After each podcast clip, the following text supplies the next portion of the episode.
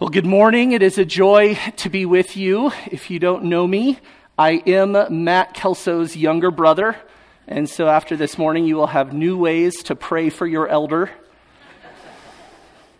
He's a wonderful counselor and friend and brother, as all of the pastors at Grace Bible Church are. You all are precious to me. It's great to be with you. Greetings from Gilbert Bible Church. We miss you. We love you. We love this church. We feel our absence from you, even though it looks like you have already replaced us. We're not bitter, okay? We're glad. Gilbert Bible Church is home for us now. For my family, we love it. We are being refreshed through what God is doing. It's a sweet fellowship. We're invigorated in ministry. We're encouraged by the kindness of the Lord and what He is doing.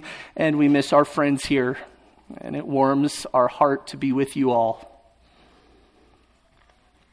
There will always be unique affection and profound love and appreciation for Grace Bible Church. Sometimes I feel conflicted sharing about Gilbert Bible Church when asked, asked about how we are doing sharing all the encouraging things that God is doing, how much we love the ministry the Lord has given to us, because it feels like it might be heard somehow in contrast to what we were experiencing here. That is not the case. The encouragement of ministry, the vitality of body life, the reciprocal spiritual care that we experience as a church body, it is only a testimony of the extraordinary equipping and shepherding we received here for two decades before we were sent out. So thank you. Thank you, Grace Bible Church. Thank you for your encouragement, your continued care, and your prayers. I'd like to give you a brief report of what is going on at Gilbert Bible Church these days. Smed asked me to share. We continue to experience vibrant ministry, high participation in our fellowship groups or small groups, active service by our members. We've offered various classes. The most recent one we did was on parenting, primarily uh, emphasizing birth through five years old. We have plans for covering six years to preteen and then doing a class on parenting teenagers next year, Lord willing. We have an equipping ministry, our men's and women's ministry. We call it EQ for equipping men, equipping women. We cover the similar disciplines, the build and wellspring disciplines that you cover here. It's very similar to those ministries. And we have high participation, sweet involvement, eager growth. Families have been growing. We've had babies born in our church, members added. We have three currently signed up for our most recent baptism class that we are starting. God is working in our precious small church. Numerically, we continue to grow at a slow and steady rate. We have about 230 that would call Gilbert Bible Church their home, which is wonderful. Uh, those that have been joining, as, as I mentioned, we were sent out with about 150. Those that have been joining are heavily involved, deeply connected. That's exactly what we were praying for and desire. And maybe one of the most exciting reports to give you is pertaining to Tyler Azeltine whom we officially appointed as an elder on August 26th. So now we have three elders myself, Tom Engstead, and Tyler. And his service to Gilbert Bible Church has been extraordinary, which should not come as a surprise to anybody who knows him. He's faithful in everything he does, diligent, he is godly, he's wise. His shepherding presence has been felt and experienced in wonderful ways by all of us at Gilbert Bible Church. We continue to meet at our, for our corporate gathering on Saturday evenings at Discovery Community Church on Lindsay and Ray. We enjoy a wonderful partnership with them. That's been really a delightful surprise how kind and generous and hospitable they have been to us. They've really set the bar for hospitality, opening up their facility to us, making it so seamless and easy to have all sorts of different ministries on campus, and it's just a, been a wonderful, wonderful relationship. We still desire our own facility or one that would allow us to move to Sunday mornings. We pray for that. We look for that. We wait for that. We know God will provide it in His perfect time. And while we wait, we give thanks for His gracious, abundant provisions that He's given to us. That's a brief update on Gilbert Bible Church, about Grace Bible Church. You all must be emotionally exhausted. I was thinking about what you have had to go through by God's kindness and grace. It is that over the last several weeks, two weeks ago, you heard from Omri for the last time as a pastor of Grace Bible Church. Last week you sent him, we were here, and three precious families out to plant Grace Bible Church NOLA. And then to top it all off, you get to hear from me, the guy who just a year and a half ago took 150 of your closest friends. Thank you for not rioting yet. I appreciated what Kyle said last week and what I've heard Smedley say that if these things were not hard, we would be doing it wrong. But why do we do it in the first place? I know our purpose as a church is to draw in, build up, and send out, but wouldn't it be easier if we just focused on those first two parts and neglected the last? Certainly, may be more comfortable to not disrupt what we have worked to build. Isn't there a less painful way, a less disruptive way? Do we really need to send precious friends to Papua New Guinea and precious families to New Orleans and precious friends all the way to Gilbert. And inevitably, resounding, the answer is yes, we do. Why? Because God has said that that is what we are to be about as His church. God gave us this mission, this commission as His ambassadors to take His gospel to the ends of the earth. We must be committed to these things. And while it is painful and laborious, costly, this endeavor, it is inevitably successful. How do we know this? Because God is committed to building his church. God is committed to the progress of his gospel, working in his people. Why can it be hard and good? Uncomfortable and satisfying, painful and inevitable because God is sovereign and is committed to growing his church, to saving souls, to building us up in his church. And that's what we're to be about. It's wrapped up in our identity, even as Scott Demarest shared earlier looking at Revelation. So please open your Bible to Ephesians chapter 2. I want you to see from God's word with me this morning the believer's identity connected to the body of Christ. That we have been saved, but we've been saved for a purpose. We've been saved to be built up together to live our lives for the glory of God. God's work in your salvation is much bigger than about just you only. If you're a believer before the foundation of time, God predetermined whom he would save, had a salvation plan to draw you to himself. It involved Christ. He saved you from your depravity, awakened you from your spiritual death to make you alive in Christ by causing you to be born again unto a living hope. He called you out of your life of idolatry and separation rebellion. And in your salvation, He not only reconciled you to Himself, but He also has reconciled us one to another. Other believers into the body of Christ. And so, your new identity in Christ, brought about through the death and resurrection of Jesus, includes an identity as one of God's people, connected and united with them in a local assembly that is the church. Christ died for you personally and individually, but for the purpose of you being a part of his bride. Intertwined in your identity in Christ is your identity as a member of the church. And in God's mind, this doesn't mean an abstract idea of a group of people across the globe who believe in Jesus. It's much more specific than that. God's intention is for every believer to be intimately connected with a local assembly consisting of known members, established qualified leadership, order, consistent participation in preaching and teaching and equipping, serving one another, singing, prayer, all of the one another commands that God calls the body of Christ to, and more as well. Thus, to be a Christian and to live in isolation from others, to be a, aloof to the local church or even distant or disconnected practically, as this isn't just a verbal association, but it's an active one.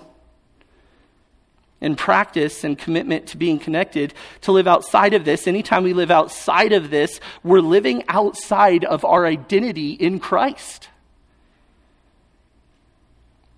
We're living outside of God's intention for his people. Why do we labor for decades to equip men and disciple families and pour our lives out one into another only to send some of those people away to plant more churches? Because the church is that important and vital in God's plan for his people. It is so in the DNA of the people of God that we are part of the body of Christ. It's literally who we are, who we are to be in Christ. And in Ephesians 2, Paul puts forth this reality of the believer's new identity in Christ being one that is vitally connected to other believers in the church because of the work of Jesus in the gospel. So let's look at our text for this morning. Read it. Ephesians chapter 2, starting in verse 19. Ephesians 2, verse 19, God's word says, So then you are no longer strangers and aliens, but you are fellow citizens with the saints and are of God's household. Having been built on the foundation of the apostles and prophets, Christ Jesus himself being the cornerstone in whom the whole building being fitted together is growing into a holy temple in the Lord, in whom you also are being built together into a dwelling of God in the Spirit. In this passage, we see the gospel gives to you a new identity within the body of Christ described three ways. The gospel gives you a new identity within the body of Christ, described three ways. Paul, in our passage, describes three ways your new identity in Christ is impacted because of the gospel, because of what Christ has done for us, saving us. And the gospel brings about a core identity level change for every believer. There's none who are excluded from this. Who you are and what you're to be about is directly impacted by the gospel.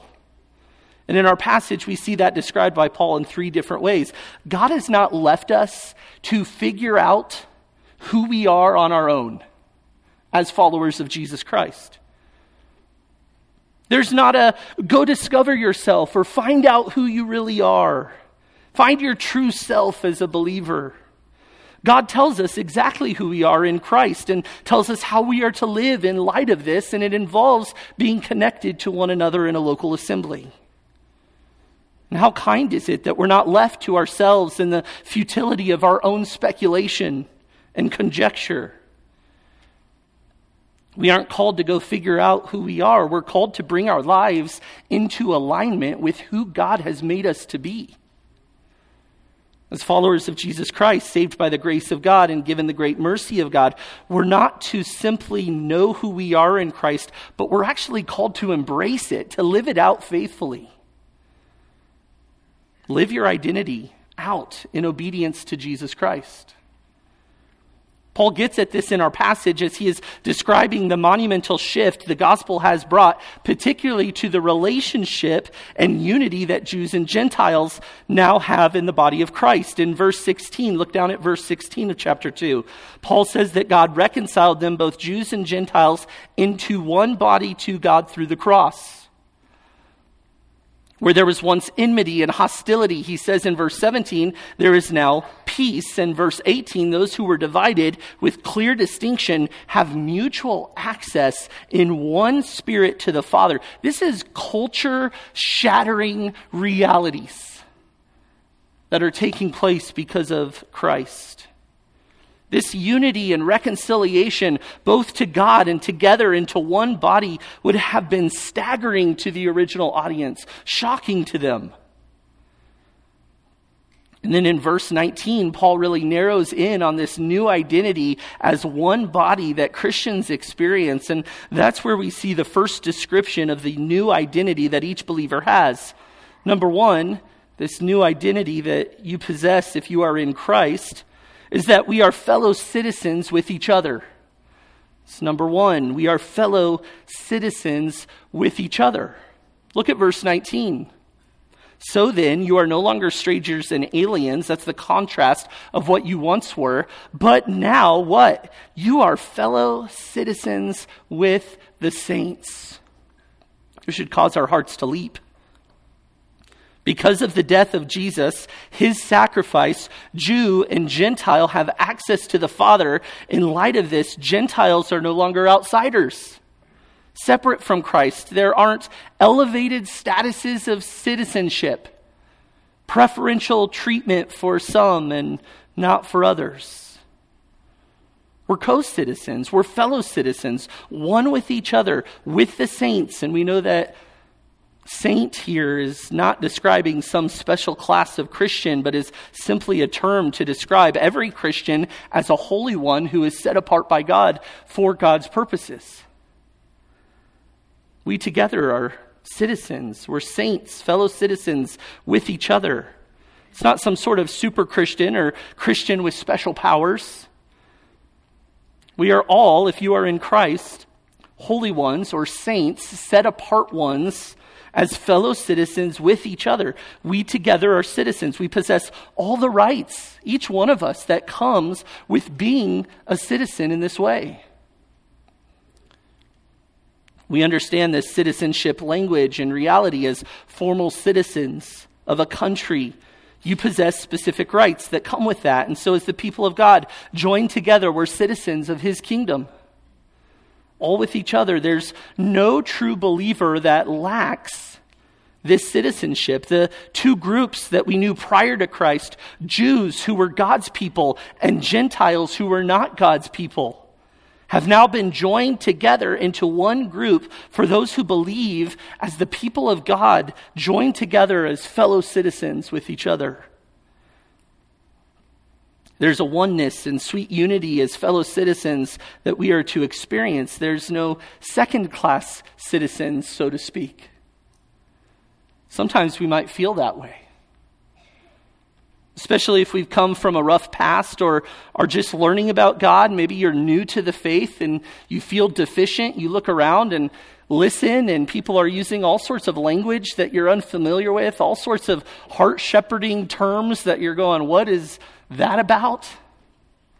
You might feel like an outsider. This is new to me. I don't feel like I fit it in, like I fit in. Listen, your identity is a citizen. That's who you are in the body of Christ. Maybe you're struggling and in the heat of a battle against sin. Man, it just seems like every other Christian has their life together. Am I the only one struggling? as if that somehow affects your citizenship in the kingdom of God, and it certainly does not. You're no less a citizen. And in fact, you're a vital part of the people of God. It is this way for every believer. All of us are part of the people of God because all of us desperately needed grace. And if you are a true Christian, you have received it. That's, that's how we gain this citizenship. It's nothing to do with us, and everything to do with Christ. The only reason any of us are part of God's kingdom as the people of God is because of the work of Jesus in the gospel. Jesus' work on the cross is what made it possible for us to be his people. So the gospel gives you a new identity within the body of Christ, described three ways. First, we're fellow citizens with each other. And then next, Paul says, number two, we are of God's household. We are of God's household. Look again at verse 19. Paul says, So then, you are no longer strangers and aliens, but are fellow citizens with the saints. And then he describes a, another category relating to our identity. He says, And are of God's household. To be a follower of Christ is to be a part of an actual family. And in fact, the love and intimacy of this family in God's household, it transcends any other familial relationship you might experience or be a part of. As the people of God, we are no longer strangers and aliens, but are corporately the church, the body of Christ, the household of God. We are the family of God. God is our heavenly Father. We are his children because of Jesus. Altogether, we are brothers and sisters in Christ. We are members of the family of God. And again, this isn't just some ethereal idea of a family like relationship. God has specificity in mind. We are joined together. We are connected in fellowship and relationship with each other. This family relationship that believers have one with another is to be most realized in the local church. I've heard many times people refer to their relationships with one another at Grace Bible Church or at Gilbert Bible Church as their true family, going far deeper than any other relationship that they have. My relationships here are more united, more intimate, more meaningful, more fruitful than any biological connection could create. Why? Because we're united in Christ, one with another to live and serve God. Our influence in one another's lives transcends the temporal. Do you realize that? Any earthly familial relationship that we experience, the best that it can offer impacts this life only. And yet, the relationship that the Lord has given us, one with another in the body of Christ, it transcends this life and bears weight into eternity. That's God's intention. That's God's design. That's God's kindness to us. We get to live our lives connected to one another in this way. We may have different talents, different interests, different personalities, different strengths, different weaknesses, different areas of giftedness, yet we are supernaturally united and connected because we are part of the same household. We're united in faith and part of the family of God. We are citizens of God's kingdom. And Paul narrows in not only on this wonderful reality, but we are also part of the same family. We have all the rights of citizenship and all the intimacy and love of family. And this familial relationship with each, with each other, it came at a price. This is only possible because of the work of Jesus. God is our Father. Because of this, we are brothers and sisters. And it took the cost of Jesus' own blood to bring about this reconciliation, the forgiveness of sin, the entrance into this family. Do you see Grace Bible Church as your spiritual family? Sunday worship isn't an event you come to with other attenders. It's not what we're experiencing this morning. That's what, not what we're meant to experience this morning. It's a wonderful time of worship together as you join with your family in your household. All believers are brothers and sisters in Christ, but this is to be lived out locally in connection with other believers as the household of God. Are there family like relationships in your life with those in this church? And this isn't on everyone else to be this way to you. Sometimes we entertain that sort of thinking. I come into a place, to an establishment, and I hold everybody else to standards that I myself am unwilling to live and abide by. They need to accept me, they need to embrace me. No. You need to embrace your identity as part of the household of God by giving of yourself in sacrificial love and care for others. You give of yourself for one another's good without regard to the personal cost of yourself. That's what it means to love one another. That's what we're called to in the body of Christ. You, me, each of us, we are called to live this out, loving each other with a unique familial intimacy and care. Have you positioned your life to nurture and support and grow this? Or are you content to perpetually be on the fringe? I'm going to appease my conscience by attending when it's convenient, but keep everybody at an arm's length. And I get it. Life gets full, and it can be so easy to find our communities where they fit within the natural flow of our life kids' school, sport teams, neighbors, work. Where does your church fit into these communities in your life? And before the Lord, what does He say is to take prominence? It can become so easy to let body life, family life in the local church fit into the fringes of our capacity, fit into the fringes of our schedules and commitments. We have to do this. We have to do these things. We have to follow through on these commitments church and fellowship just kind of happens when it's convenient at life. Spending time with other families, attendance in small group or build or wellspring, the slightest nudge of commitment elsewhere, and those things can easily get overlooked. That's not how we are to guard family time in the household of God. We all benefit from this reminder that we are a part of God's household and His family. One of the things that has been the sweetest blessings of my time at Grace Bible Church and now at Gilbert Bible Church is the unique intimacy that we share with each other. I've been distant from this church for a year and a half, part of Gilbert Bible Church. I was a part of this church from its inception, and I can confidently say that for the time that I was part of this church, you did very well at being the household of God.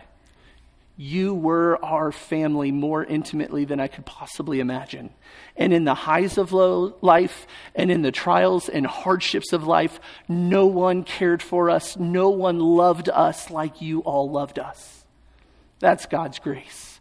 That's God's intention. What I love about Grace Bible Church is the deep connectedness and service and care and intimate, loving encouragement for one another. Dear friends, don't lose that. Don't lose that. So keep loving each other. Keep guarding your time together. Keep being involved. Keep caring for one another. Never let yourselves become distant from one another. Never allow yourselves to become a dysfunctional family. Forgive one another. Be connected to one another. Confess sin to one another.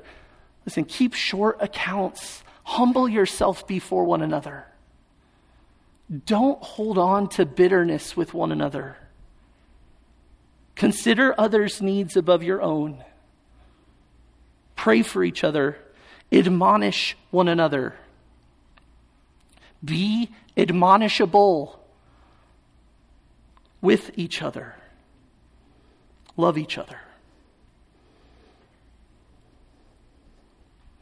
The gospel gives you a new identity within the body of Christ, described three ways. First, we are fellow citizens with each other. The next, Paul says, secondly, we're part of God's household. And lastly, for this morning, we are a holy temple in the Lord. We are a holy temple in the Lord. Look again at verses 20 through 22. Paul says, having been built on the foundation of the apostles and prophets, Christ Jesus himself being the cornerstone, in whom the whole building being fitted together is growing into a holy temple in the Lord, in whom you also are being built together into a dwelling of God in the Spirit. Paul says we are, as the church, fellow citizens, that is, the people of God. We are of the household of God, that is, we are a family. And now, even more specific, we are a holy temple in the Lord. Paul is using a metaphor for the people of God being built as a temple in the Lord. In verse 20, he talks about the origin and establishment of this temple being built on the foundation of the apostles and prophets. The apostles and prophets were given to the church to bring direct revelation from God to his people. In the Old Testament, a prophet spoke with authority given from God. It was divine authority because they weren't giving their own message, but they were directly giving God's message. The apostles and prophets Paul refers to here were also not speaking on their own authority, but were speaking moved along by the Holy Spirit to give instruction and truth to the people of God in the early church. This truth was to serve as foundational for the people of God in the church. This instruction and revelation given to the apostles and prophets, it was recorded. And it is what we have in our 27 books of the New Testament. So, Paul isn't appealing to the reality of some sort of ongoing apostles and prophets for the church that is the perpetual establishment or foundation. He's referring to our New Testament truth from Scripture. This is the foundation that was given to the church. And this truth in our Bible, brought to us by God through the apostles and prophets, it's crucially important to the church. You can't overstate the importance and prominence that God's word is to play in the life of the believer individually, but also in the church corporately. And then he draws attention and he says, Jesus is the cornerstone. Jesus holds a unique and supremely prominent place in his church and the foundation of the church. A cornerstone at that time was the first stone that would be laid in the building of a structure. It needed to be very specific, very precise. Carefully chosen, the angles of the cornerstone needed to be exact, as when it would be laid, it would become the standard for all of the following stones that would be set. It set both the vertical and the horizontal lines for the whole project. And so everything that followed was based off of that initial cornerstone. It, would, it was what would set the trajectory for everything in that building that was built after it.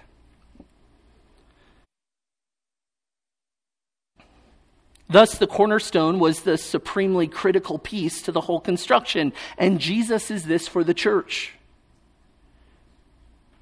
He's this for the people of God. He's the foundation and support, the trajectory, and every one of us is to be oriented by and built upon Jesus. Jesus is supreme. In fact, he's the central theme and message of the apostles and prophets of the New Testament, particularly the gospel that Jesus died on the cross for sins, that he was raised from the dead that he has taken upon himself the wrath of God for all who would believe for all time, not just in an abstract way, the specific sins of every individual who would believe for all time were placed on Jesus, and he bore the just, righteous, holy fury of God and paid for those sins.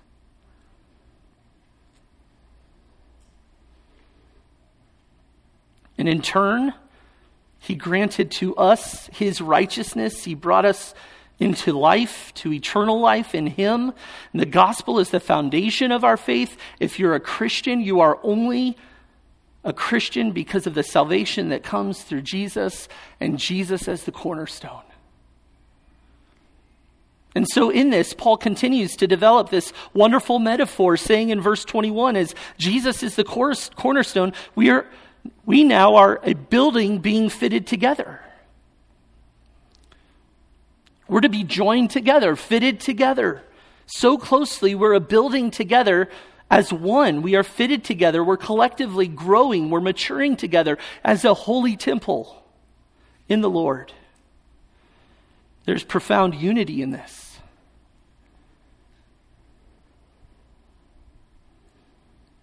Paul says you individually are the bricks, and you are joined together as the church to be this building, this temple, which is the dwelling place of God, a holy temple. The temple is designed to reflect the greatness and holiness of God who created it, and so we individually are to pursue, alongside of one another corporately, personal holiness. And we can have hope of this because the Holy Spirit dwells within us.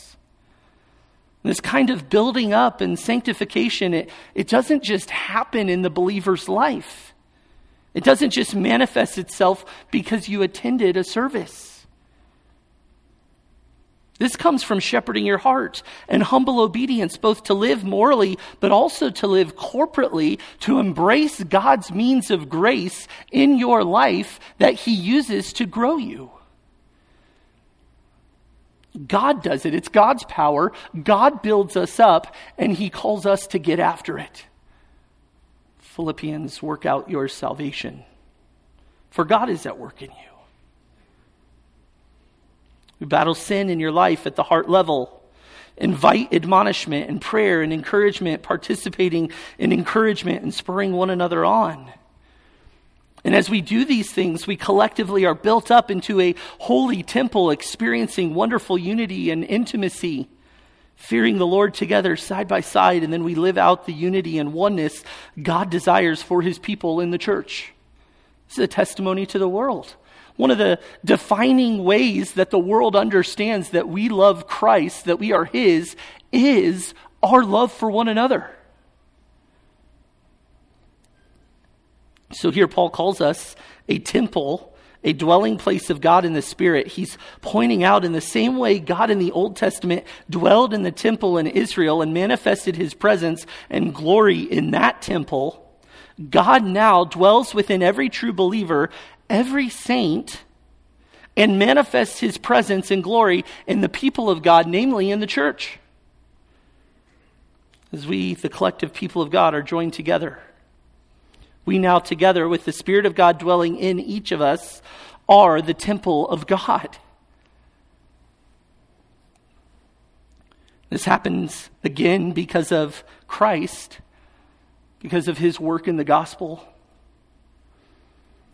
At the moment of salvation, the Holy Spirit indwells every true believer, and in the same way God filled the temple with his presence in the Old Testament, now he fills believers with his presence in the new covenant, and his design is a close connectedness for those who are under his grace in the church. He's building us up through this. This is fascinating and so compelling for us. Turn for a moment. Well, actually, we may wrap up here. Turn to 1 Peter chapter 2. Peter gets at these same realities and describes them for us in wonderful, challenging, and compelling ways.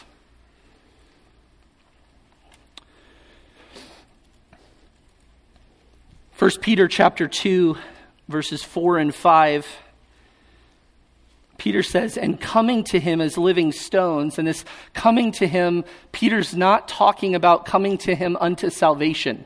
That's not what he's saying here. It's a perpetual, all, always coming to him, continual coming to him post salvation. So, coming to him and continuing to come to him as to a living stone which has been rejected by men, but is choice and precious in the sight of God, you also, as living stones, are being built up as a spiritual house for a holy priesthood to offer up spiritual sacrifices acceptable to God through Jesus Christ. And so, get this. We are built upon the living stone, Jesus. We come to him continually. We offer our lives, all of us, unto God in worship of God. Everything we think, everything we do, all of our words, our resources, our faculties are to be used for him. We belong to him. We are part of his spiritual house that he is building. Peter says you're being built up. God is doing this. It's passive. You are being built up into this spiritual house for a holy priesthood. And in the original, we can't see it in English as clearly, but in the original, the you also at the beginning of verse 5, do you see that? It's plural. You learned about this from Omri. Y'all. Y'all are being built up y'all, as living stones, are being built up as a spiritual house. If you are a Christian, this is true for you. You find this comforting? You ever feel stagnant in your walk with the Lord? Listen, right here, you're being built up. Don't determine your spiritual growth by something as superficial as how you feel in a given moment. God is committed to your spiritual growth. This is why Paul could say that I'm faithful that he who began this work will be faithful to complete it. This is why he can command us to get to work after our sanctification because he knows God is at work in us. God is building us up. His means is connectedness within the body of Christ. His word and his spirit working in us, working in one another he causes us to be built up. All of those who are His are coming to Him. Again, that's part of your identity. You want to talk about identity realities. Peter so connects the Christian's dependence upon Christ that he says, You're being built up. What kind of y'all that are being built up? Y'all that are continually coming to him. That's what Christians do. We come to Jesus over and over and over again. We come to him for help and strength and comfort and guidance and direction. And he never once ever turns away his child. He accepts us and loves us and is gracious with us and is compassionate towards us and He gives us strength in all that we need to press on for His purposes. He hears every cry, He knows every tear, He's acquainted with every sorrow. Not only that, but He actually answers our prayers. Typically, not as we present them, and always much better. Because He answers them in a way that is for our best spiritual good always. Every prayer. That's his commitment to his people, his love for us.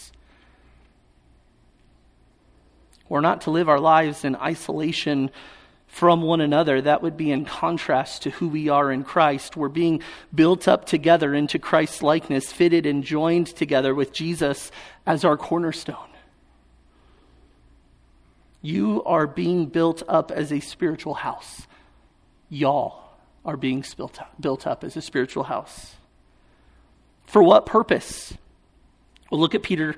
Look what Peter says to a holy priesthood. We know Jesus is the great high priest, but now as a Christian built upon Christ, and because of Christ, we have direct access to God. We have direct access to God. And we intimately and personally can worship God and can bring up our offerings to God, not as a means of merit to assuage his wrath. Christ has already done that for us. Not to prove ourselves to God, but in response to his love and work in Jesus, we offer ourselves to God. I can offer my life to God, and I don't need someone else to give me access to him to bring this offering before him. Christ is that for me. I am now part of a holy priesthood because I'm being built upon Jesus. I can offer everything of me constantly to God in worship, and He actually accepts my sacrifice. He accepts my meager offerings. If I tried to offer my life as an acceptable sacrifice prior to salvation, it would just be immediately rejected. But because of Christ, because of his righteousness, I can approach the throne of grace. I can bring my life as a living sacrifice, Paul says in Romans 12. By the mercies of God, I can do this. I can bring my life as a living sacrifice, holy, pleasing to Him. That doesn't originate from within us. That is the gift of grace that we just sang about. Not I, Christ in me. My flawed attempts and weak efforts, when I fail, there's no condemnation for me, no rejection of me.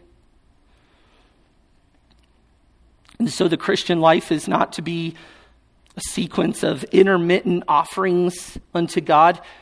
You're a living stone part of a holy house, and your life now is to be offered up, all of you in worship to God as a living sacrifice. And you do this by continually coming back to Jesus, the immovable cornerstone, the precious cornerstone, who secures you and supports you and recalibrates you when needed.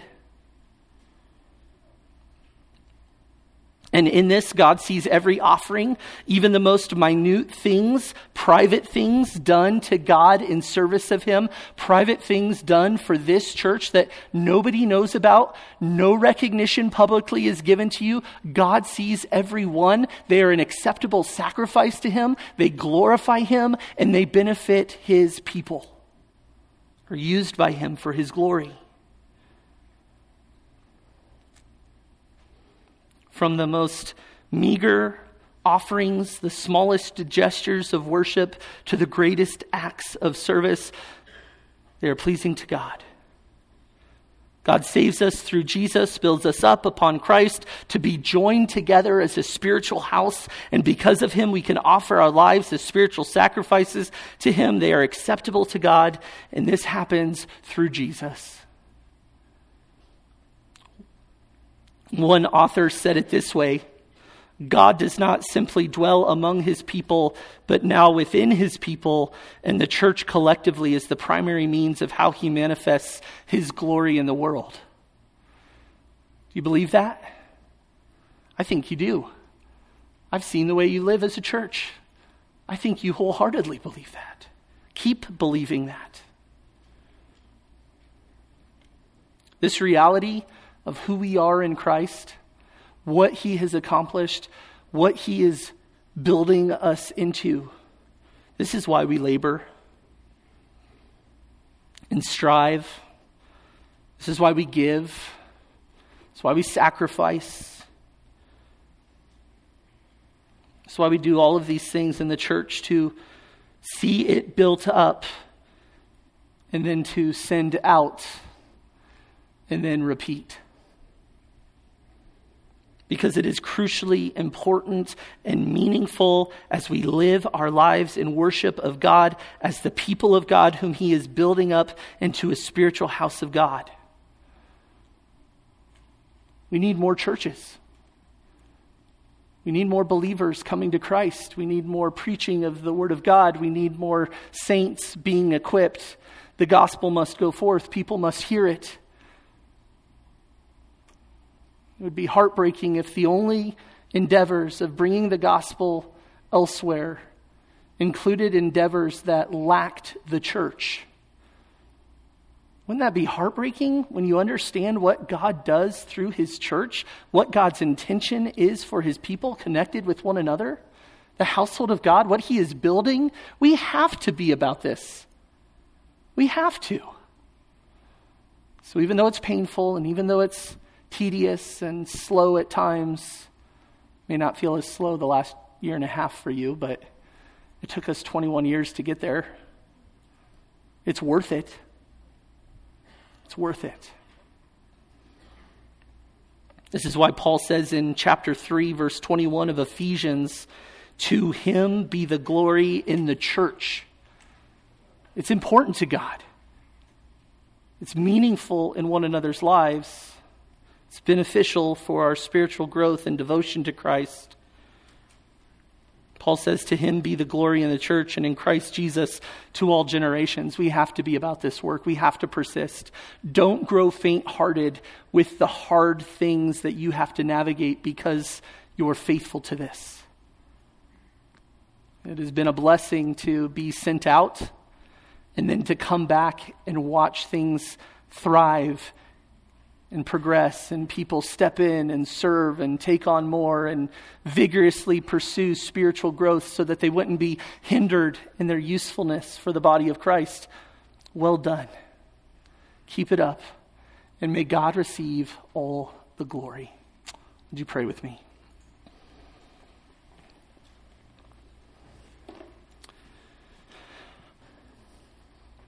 Heavenly Father, as we have seen time and time, we know that all of these things are because of your great love demonstrated in sending your Son to die on our behalf. This new life that you have given us is wonderful and precious to us because it's found in Christ and He is precious to us as He is precious to you. He wasn't at one point Left to our own devices, we hate him, we reject him, we refuse him, we suppress truth about you. We hate you, enemies of you, at enmity with you, but because of your great mercy, you have awakened us, given to us life, reconciled us, forgiven us. And now we have the immense privilege of living our lives, offering ourselves to you in worship, to be about your purposes, joined with each other, being built up God, your grace is so abundant. Your love is so magnificent. Fill our hearts with love for you in return. Help us to be faithful in our love for one another. Lord, help us to persist in the work that you have set before us. Help us to trust you with the outcome. Help us to be faithful. We ask these things in Jesus' name. Amen.